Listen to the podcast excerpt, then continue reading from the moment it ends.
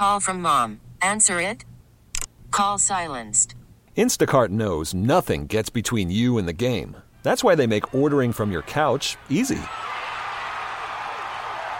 Stock up today and get all your groceries for the week delivered in as fast as 30 minutes without missing a minute of the game. You have 47 new voicemails. Download the app to get free delivery on your first three orders while supplies last. Minimum $10 per order. Additional terms apply. The All Local on KNX News 97.1 FM. This is KNX News 97.1 FM, Southern California's only 24-hour local news and traffic station.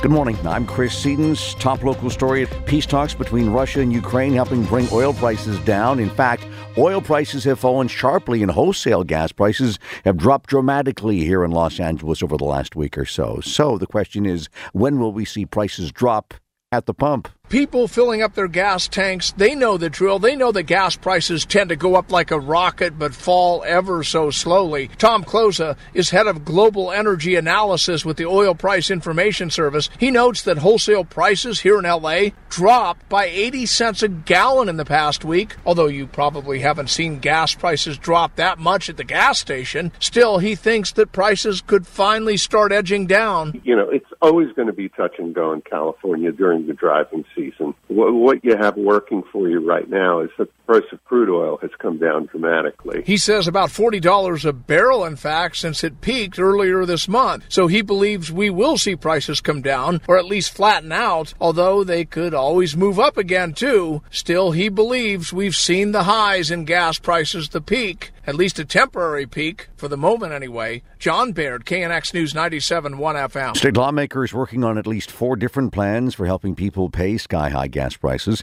Three of the proposals from Democrats are based on sending rebate checks directly to Californians. Republicans want a temporary suspension of the state's gas tax.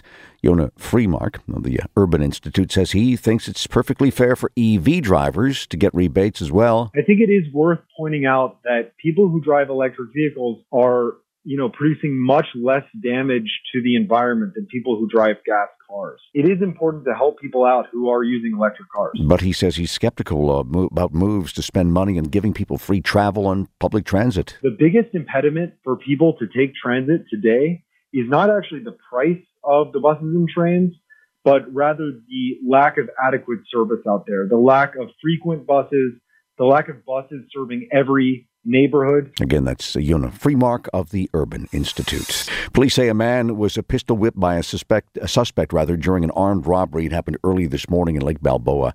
Happened just before 2 a.m. LAPD say that three men robbed three people at gunpoint before fleeing in a dark sedan. Suspects took a purse and three phones. The robbery remains under investigation. State officials have served a warrant now on an oil field in South L.A. They say they've been trying for months to inspect the Alenco oil facility after reports from nearby residents of terrible-smelling fumes causing nosebleeds, headaches, and even asthma. Regulators say the facility has not complied with a court order to plug 21 of its wells on the site. The company says it's not their responsibility because the land was leased from the L.A. Archdiocese, and they haven't produced oil there for a decade. After the COVID pandemic prompted most major universities to ditch the SAT standardized test as part of their admissions process, MIT is bringing it back. MIT announced that for incoming freshmen hoping to start in the fall of next year, they'll have to produce an SAT score.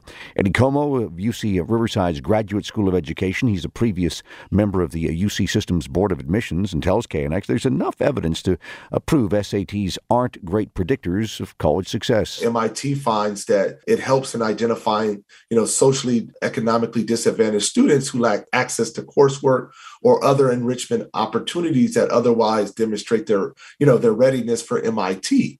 Again, these are all kinds of sort of positions that one might take to justify the use of standardized tests. And I think there's a host of research that would suggest otherwise.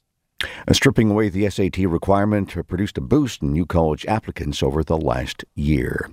Water agencies in Southern California now studying a new executive order from Governor Newsom calling on them to get much more aggressive about water conservation. Comes as the state goes into a third year of drought. The state EPA Secretary Jared Blumenfeld says agencies are being urged to take steps to save up to 20% of their current water usage. It will be through the State Water Resource Control Board a requirement that each of these water suppliers puts in place a plan that gets them to stage two. These new rules are voluntary and stop short of mandatory water cuts for everyone of the kind we saw from Governor Jerry Brown back in 2015. New research shows that the amount of wildfire smoke in Northern California and the Pacific Northwest could increase more than 50% by the year 2050 and triple by the end of the century. That would make air quality pretty much unbearable. Unbearable for people in those areas in the late summer and early fall months. According to scientists conducting the study at Princeton, that's much more wildfire smoke than researchers previously thought we'd see in the coming years. The KNX All Local is updated multiple times a day. But for the latest news and traffic, listen to KNX anytime on Alexa by saying, "Hey Alexa, play KNX News." You can listen on the Odyssey app, available on Android, Apple, or wherever you download your apps, and on our website at knxnews.com. We get it. Attention spans just aren't what they used to be. Heads in social media and eyes on Netflix. But what do people do with their ears?